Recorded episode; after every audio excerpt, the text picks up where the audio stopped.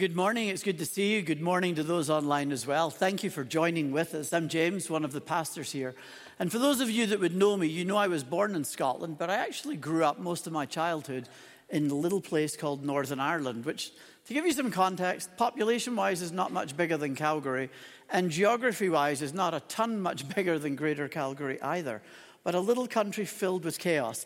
This morning, having very little sermon idea, I thought I would give you a lecture on the history of Irish politics. It's very, very interesting. Sit back, get your cup of coffee.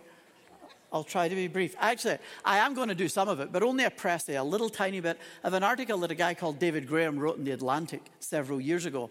And part of the reason is we're looking at an unlikely friendship today. And I want to tell you the story of a very unlikely friendship that happened, at least in my lifetime. Growing up, that country, political leaders, two names, you may or may not have heard of them, doesn't really matter if you have. One was called Martin McGuinness, the other was Ian Paisley. The idea that these two men could ever become friends was a very stark impossibility. One was a fiery Protestant hellfire and brimstone preacher and politician. The other was raised in a Roman Catholic home and became a militant, violent young man, young enough to be the first one's son. They were in opposite lines of battle lines, metaphorically and quite often literally too, for decades. The one thing they shared in common was not very helpful. It was a mutual disdain, if not hatred, of each other. McGuinness, when he was a young man, joined the IRA, the Irish Republican Army, and dropped out of school. He was their number two man in a town called Derry by 1972 when British soldiers opened fire in a protest march that was taking place on a Sunday afternoon. They were protesting against the arrest of suspected terrorists and their internment in prison without trial. And when violence broke out, 14 people, I believe it was, were murdered that day by British troops. Just, an injustice that was only, in a sense, dealt with very, very recently, trying to figure out what happened. McGuinness was widely believed to have become eventually the chief of staff of the IRA in the 1970s and 80s. Convicted twice, once for belonging to a proscribed terrorist organization, once for being caught with explosives and ammunition. He eventually became chief negotiator for a political party called Sinn Féin. The words mean ourselves alone. It was the political wing of the IRA, and he began to be their person during talks. The talks that led to what would become known as a Good Friday Agreement, that would begin a process in 1998 of bringing ch- change and peace to a tiny little country. Every major political party joined in this conversation and peace process, except one that was called the DUP, because the Irish love three letter acronyms. If you don't figure it out, never go there, you'll say the wrong thing. DUP stood for Democratic Unionist Party. Everybody took part except Ian Paisley and his DUP friends. In 2001, as the process was continuing, McGuinness admitted to actually having been an IRA member, which was viewed by some as an essential truth that had to be told if process was going to move forward. He was trying to bring his people to the point of surrendering weapons. By then, he was serving as Minister of Education, but Paisley and his DUP still didn't like him very much and tried to have him charged with war crimes and brought before a war crimes tribunal. But the peace process ground slowly on. By 2006, what would be known as the St Andrews Agreement laid out a path towards devolution of power from the British government in London to some of it, at least in Northern Ireland.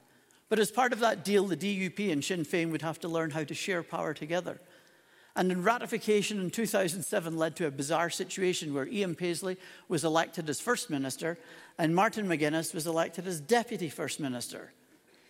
Not exactly a great start, you might think, to finding peace. McGuinness said this at the time I've always believed throughout the course of my political life that Ian Paisley was a bitter, very harsh person who was really only interested in his political opinion holding sway. I'm not offering up what he thought about me, because obviously he probably had as poor opinion of me as I had of him.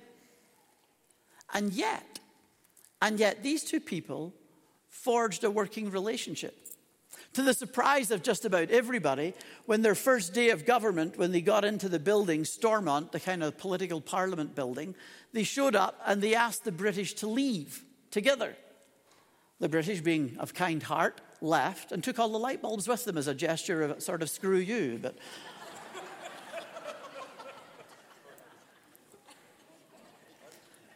Or unscrew you, I suppose. Yeah, you got to take the bulb out.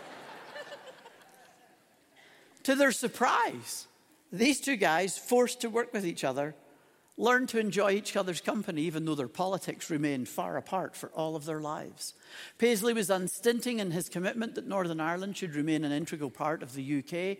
McGuinness never gave up once his hope that Northern Ireland would be reunited with the Republic of Ireland in one island, one people, one government. They never let go of that.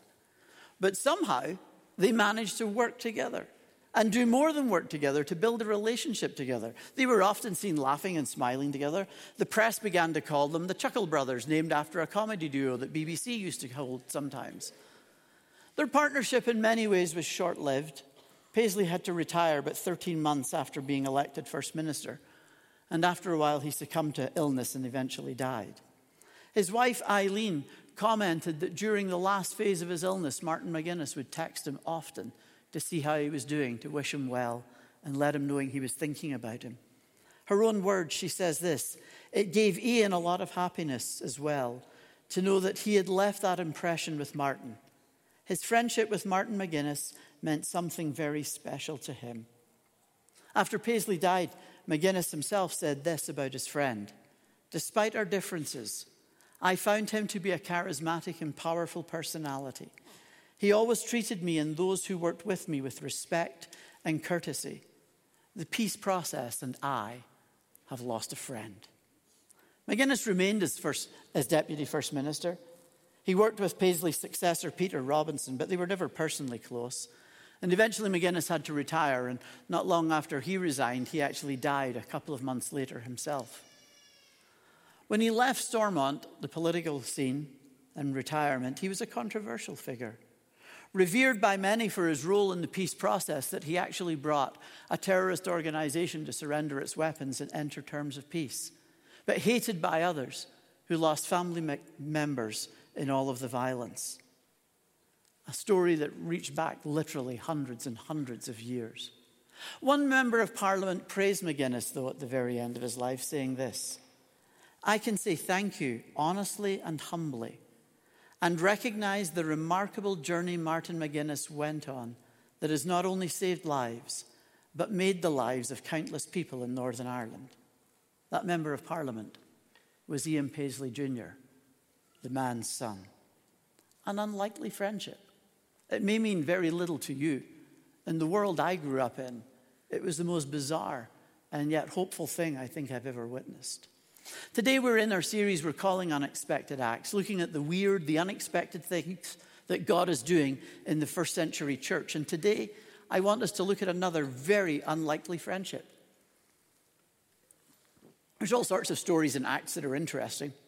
All sorts of people that start following Jesus that you'd be surprised at, not just his 12 disciples, people that weren't even Jewish by faith, people that we would call Samaritans, somebody from Ethiopia, somebody that came as part of the Roman army, a centurion. But this particular story is very unique. It's the story of a guy called Saul. If ever there was a high achiever in his world, it was Saul. He was super smart, went to the best schools, was educated beyond belief, set up to become a famous teacher within his own lifetime. He was also an activist. We'd call him a political activist, trying to make sure things were getting pushed forward. He worked with the religious and political leaders in Jerusalem to see that things got done. Jesus had been crucified. People were claiming that he'd been raised from the dead. And faith in this Jesus was spreading like wildfire. The consensus was if somebody didn't nip this in the bud and bring it to a halt, people were going to lose positions of authority and power and influence and wealth. Somebody had to do something. The story of what happened to Saul is recorded three times in the book of Acts in chapters 9, 22, and 26. In fact, Saul, who later would take the name Paul, tells of it in several of his own letters as well. It begins in Acts 9, in verse 1, with Saul's search and destroy mission. Let me read part of it to you. Meanwhile, Saul, still breathing threats and murder against the disciples of the Lord, went to the high priest and asked him for letters to the synagogues in Damascus, so that if he found any who belonged to the way, men or women, he might bring them bound to Jerusalem. Saul's plan was to build a firewall around the spread of Christian faith You see, somehow or other, he'd figured out exactly what Jesus had told his friends that they would be witnesses in Jerusalem and Judea and Samaria and to the ends of the earth. And the young man that he'd witnessed being stoned to death, Stephen, had taken a plan to take the words of Jesus and go to Greek speaking congregations within the Jewish faith because then the word could go further and further than just Hebrew or Aramaic speakers alone. And so the idea was that he would firewall around us. People in Jerusalem knew about Jesus, people in Judea already knew about Jesus, people in Samaria knew about Jesus, but the next concentric circle, he would firewall it. And the next global city to the northeast of Jerusalem would have been Damascus. That's where he was going to go. If he could go there, he could get out ahead and stop this before it got any further. These people weren't simply going to be arrested by him, they were going to be transported, executed, slaughtered. That was the plan. They're called followers of the way a designation that they perhaps got, it was their earliest name at least, maybe from John the Baptist, who said he was preparing the way for Jesus. And John got that idea from the prophet Isaiah, who once said, A voice cries out, In the wilderness, prepare the way of the Lord, make straight in the desert a pathway for our God. This idea of the way, it should remind us of something in particular that faith is not static. It isn't static. It's not simply a, a declaration of beliefs or a creedal statement. It's not simply about some decision you made however many years ago that has very little impact on your life. Being a follower of the way implies a journey that is continuous and changing. Something is moving in our lives. It's a pledging allegiance to Jesus, following in his way, following his example, living the life that he has asked us to live which means often we stand out as being weird, unusual, or odd.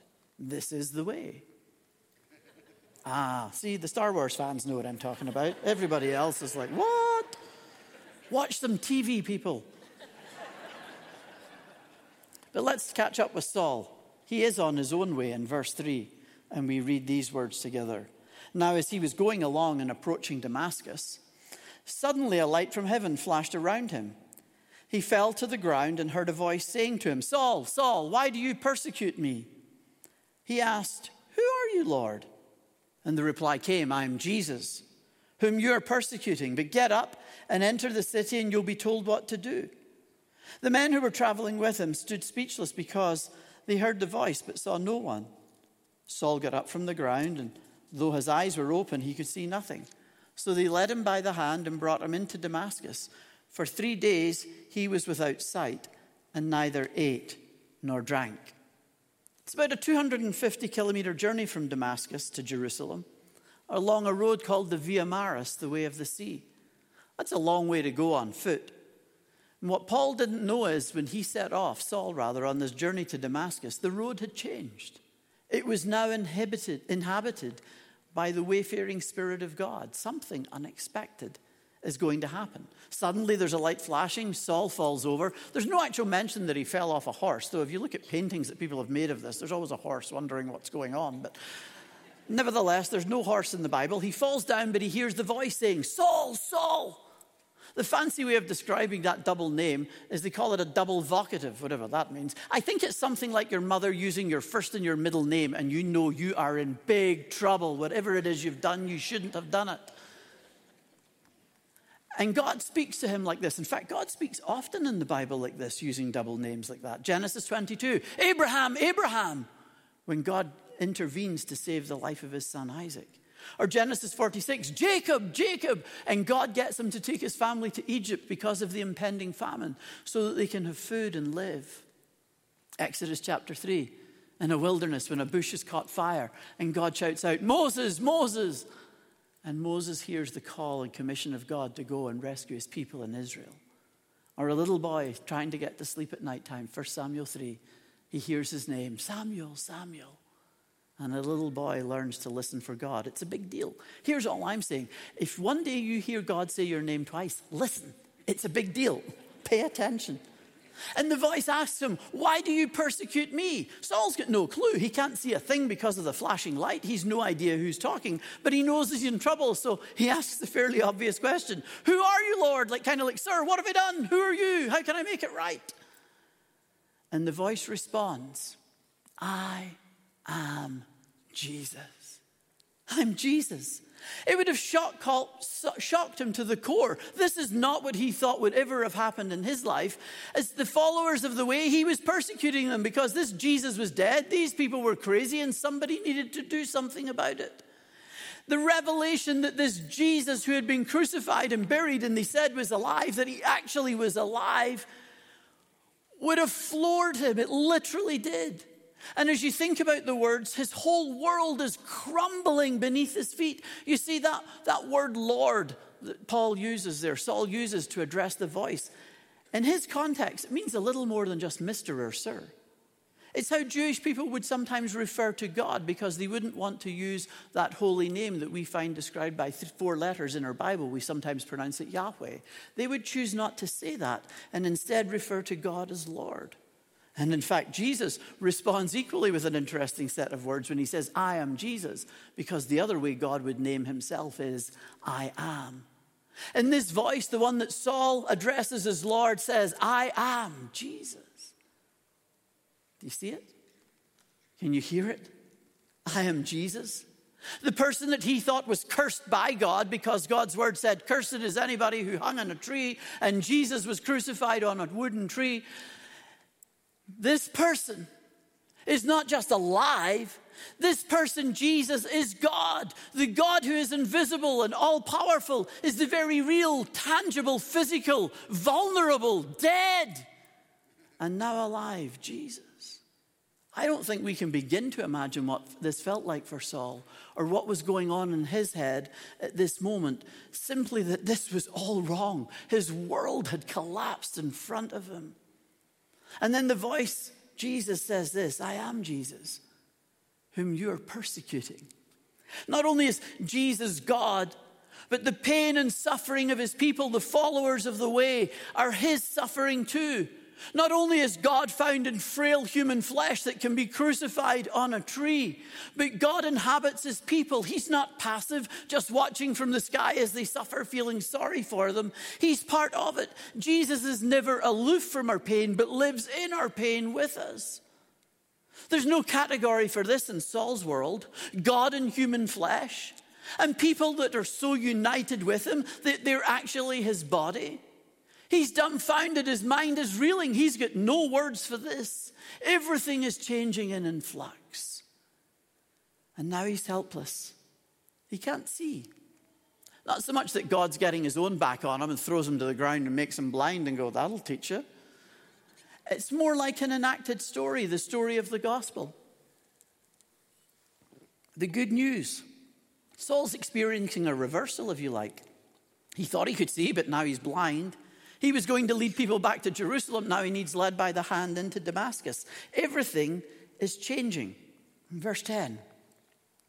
Now there was a disciple in Damascus named Ananias. The Lord said to him in a vision, Ananias. He answered, Here I am, Lord. The Lord said to him, Get up and go to the street called Straight, and at the house of Judas look for a man of Tarsus named Saul. At this moment he's praying.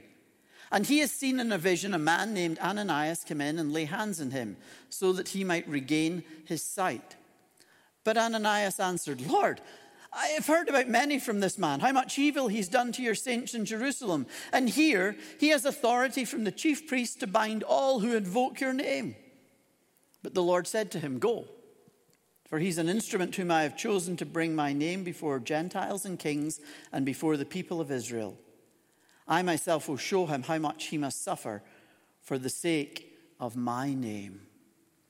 And here we encounter the other half of this unlikely friendship. A guy called Ananias. I kind of love his name really because he's only one letter away from being a pineapple, ananas, but that's. we don't know how Ananias found out about Jesus. We don't know how or when the good news of Jesus made it to Damascus. It was probably very early, probably the same year that Jesus rose from the dead, in the sense that people had come for the big festival of Pentecost. There were people from all over the place, and they heard Peter preach that Jesus was alive. Perhaps some of them had taken the story back with them. We're not really sure. But Ananias is one of the followers of Jesus, a follower of the way, living there. He's following this man who claims to be God. He's likely one of those who was tagged by Saul for his arrest. His name was probably in the little book.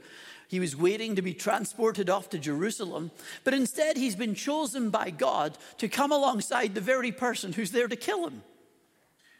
And Ananias gives voice to his greatest fear. Everybody knew Saul was coming, and everybody knew why he was coming. They'd heard about the havoc that he had wreaked on the church in Jerusalem. Nobody was looking forward to meeting him. They were afraid, and all of their fears centered around this one guy.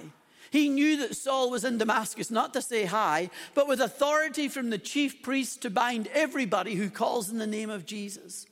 To go and see Saul would be to put himself in the hands of the man who was desperately trying to capture him.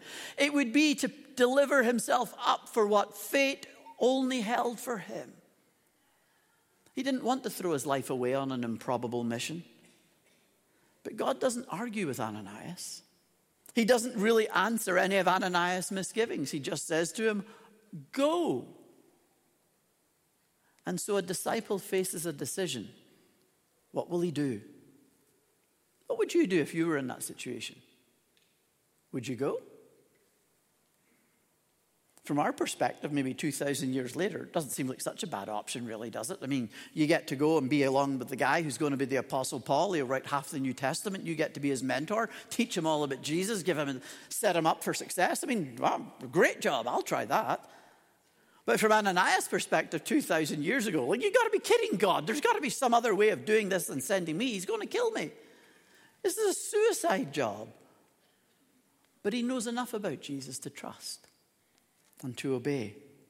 Ananias really functions in this story as a model disciple for us to have a good long look at to pause and think about his choices. He's got no official status. He's not like Peter, you know, number one in the disciples, or at least the loudmouth who's always doing all the talking. He's not that. He's not John, Jesus' best pal, and they're always having conversations together. He's got no official status. He's not one of the heroes like James who would be executed in Jerusalem or this isn't who he is. He's just an ordinary guy. He walks onto the scene. We read about him for a few verses and we never hear of him ever again. He just has his little part to play like us. But like him, we are also called to trust and obey. And so we read verse 17 Ananias went and entered the house. He laid his hands on Saul and said, Brother Saul, the Lord Jesus, who appeared to you in your way here, has sent me so that you may regain your sight and be filled with the Holy Spirit. Immediately, something like scales fell from his eyes, and his sight was restored. Then he got up and was baptized, and after taking some food, he regained his strength. For several days he was with the disciples in Damascus, and immediately he began to proclaim Jesus in the synagogue, saying, He is the Son of God. Ananias does what God asks him to do. He heads off to find Saul. He goes to the house of a guy called Judas on Straight Street in Damascus. The street's still there. And without much ado, he wanders in, he finds Saul sitting there, puts his hands on him, and says, Brother Saul, Brother Saul. It's unbelievable. His gracious spirit towards his enemy is remarkable. It's a remarkable story of how God's transforming grace can change human lives and friendships. Saul might not be able to see just at that moment, but he could feel somebody touching him embracing him, calling him brother. He can feel and hear those remarkable words, brother Saul. And an unlikely friendship begins. And as Ananias places his hands on Saul, his eyes are healed. He can see again. Yes, physically, he can look round the room. But it's as though he regains spiritual sight. There is so much more. He's in the light, he's in the know. He sees and figures out and understands what's going on and how God has intervened in his life in a remarkable way. He's filled with the Holy Spirit in the moment, and everything changes for him because this story is not simply an unlikely friendship between Saul and Ananias, it's an even more unlikely friendship between Saul and Jesus. Jesus. Jesus once said to his closest friends, I don't call you servants any longer because a servant doesn't know what the master is doing. But I have called you friends because I've made known to you everything I have heard from my Father. Saul has moved into this category, the friend zone, although I think we mean something else by that. But anyway, but he's baptized. Because that's what followers of Jesus do. We pledge allegiance to Jesus publicly when we're baptized. It's the sign of the turnaround that Saul had. It's the sign of a turnaround in our lives that God's grace is changing us. A very visible expression of the reality that we have become united with Jesus in his death and resurrection. His life is now our life. And just as the voice told Saul, Jesus lives in and through us. Our next baptism weekend is going to be May 13 and 14 in all of our campuses and congregations. And if you, like Saul, have encountered Jesus, I want to encourage you to make that decision to be baptized, to publicly pledge your allegiance to Jesus in that moment, to stand publicly before others as we get to celebrate with you the turnaround in your life that Jesus has made. And as you surrender to Him and allow Him to completely transform you, you can text baptism to that number that always appears pops up on our screens at times, and we'll get all the information to you. Saul, he's welcomed as a brother. He receives his sight. He's filled with the Holy Spirit. He's baptized. And then he has something to eat. I love the Bible with all this stuff. You get all this sort of big spiritual highlights, and then they had sort of sandwiches and fries and things afterwards. But most of all, I love the story because it's a story of transformation. The pursuer turned out to be the one pursued by Jesus. The one sent to arrest has been arrested by the Lord Himself. The person with power is overthrown by God's love. The one who wanted to lead others away in chains is now being led into the city. The guy who would lay hands on others has somebody gently lay hands on him. The man who was blind can now see. The one who was their foe is now their family. The one who was in a rush is learning to wait on God. The adversary became the apostle to the nations. The antagonist against Jesus becomes the protagonist who will spread his name everywhere he goes. The persecutor will one day be persecuted by the authorities himself. And the man called Saul will take the name Paul. But what about us? I mean, what do we learn through these unlikely friendships, the story of Saul and Ananias and Jesus? Seems to me that we can learn God always takes the initiative. Sometimes I know it feels like we're the people searching for God. Where are you? Why are you hiding? Why do you never talk to me? And it feels as though we got to make so much effort at times to, to reach out and find where God is. Or we've got to make all the decision all by ourselves to follow Him and struggle on this journey that we call the way. But God, God always takes the initiative. He always makes the first move. He interrupted Saul on his journey towards Damascus. He interrupted Ananias, who was busy quivering at home, and tasked him with a ministry. God always takes the initiative. And God can transform anybody. Is there somebody in your life or your world that you think, man, they could never change? God could never reach this person, or at least I don't know how he could. Maybe it's an estranged family member. Maybe it's a quirky neighbor. Maybe it's a a long distant relationship that's now become an enemy. Maybe it's a rival at work. Maybe you could think of a radicalized Muslim or a, or a bigoted Christian nationalist.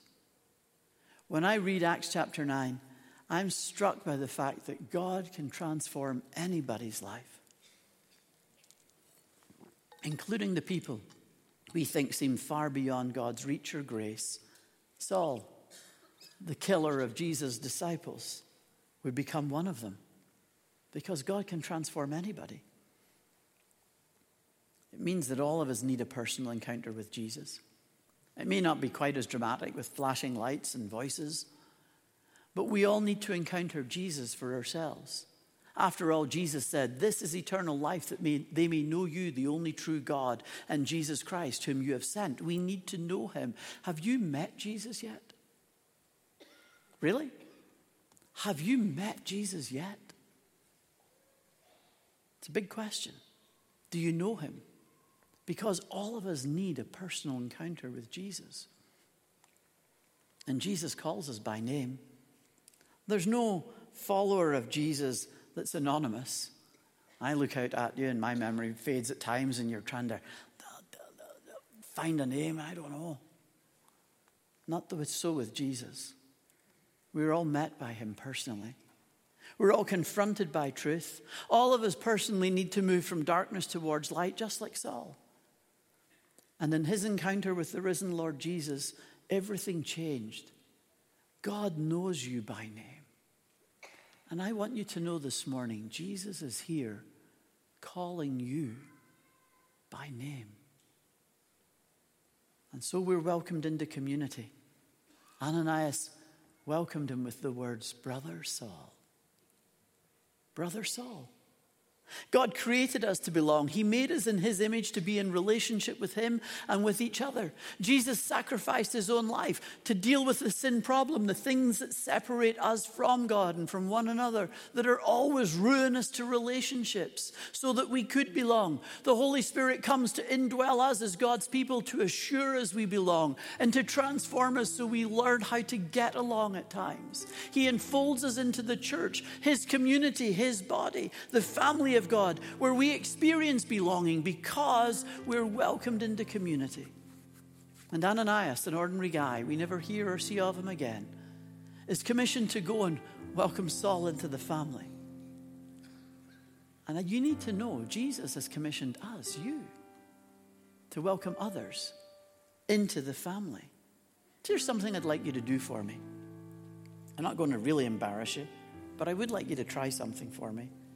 If you're here in the big room, and you know plenty of people here, like not just one or two of the people you're sitting beside, if you know plenty of people here, like a bunch of folk, would you stand up just for a minute and stay standing? It won't take too long. Just if you actually know a whole bunch of people here, stand up. If you don't, just keep your seats and wait there. That's okay. Nothing strange is going to happen.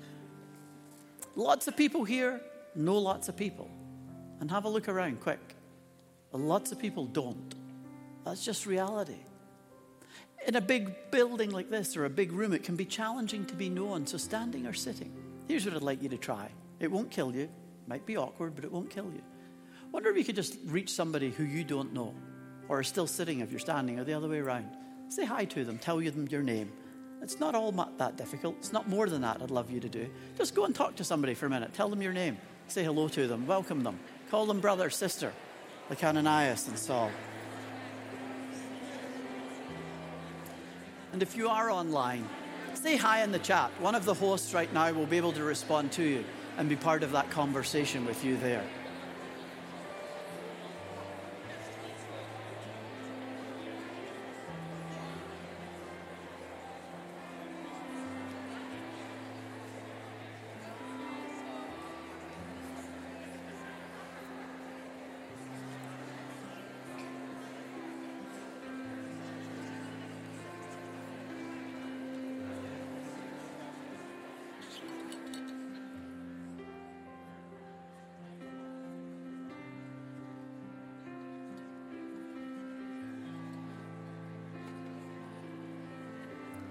So, Lord Jesus, today as we talk and we chat and we pray, we surrender our lives completely to you. Help us to build community and unlikely relationships where you're honored and glorified in your church, we pray. Amen. You don't need to be quiet for me. I'm happy for you to keep talking. But if you do need to pray, you want to pray to know Jesus, you want to pray because something's going on in your lives, or prayer team's coming right now. And if that feels awkward, then just text the word prayer and somebody will be in touch with you. But we love to pray with you. If you want to know what could be next in your journey of following Jesus on Main Street, when you leave the big room, look at the sign that says next. It'll take you to the video wall. You'll find somebody there to talk with. I'll help you in your journey.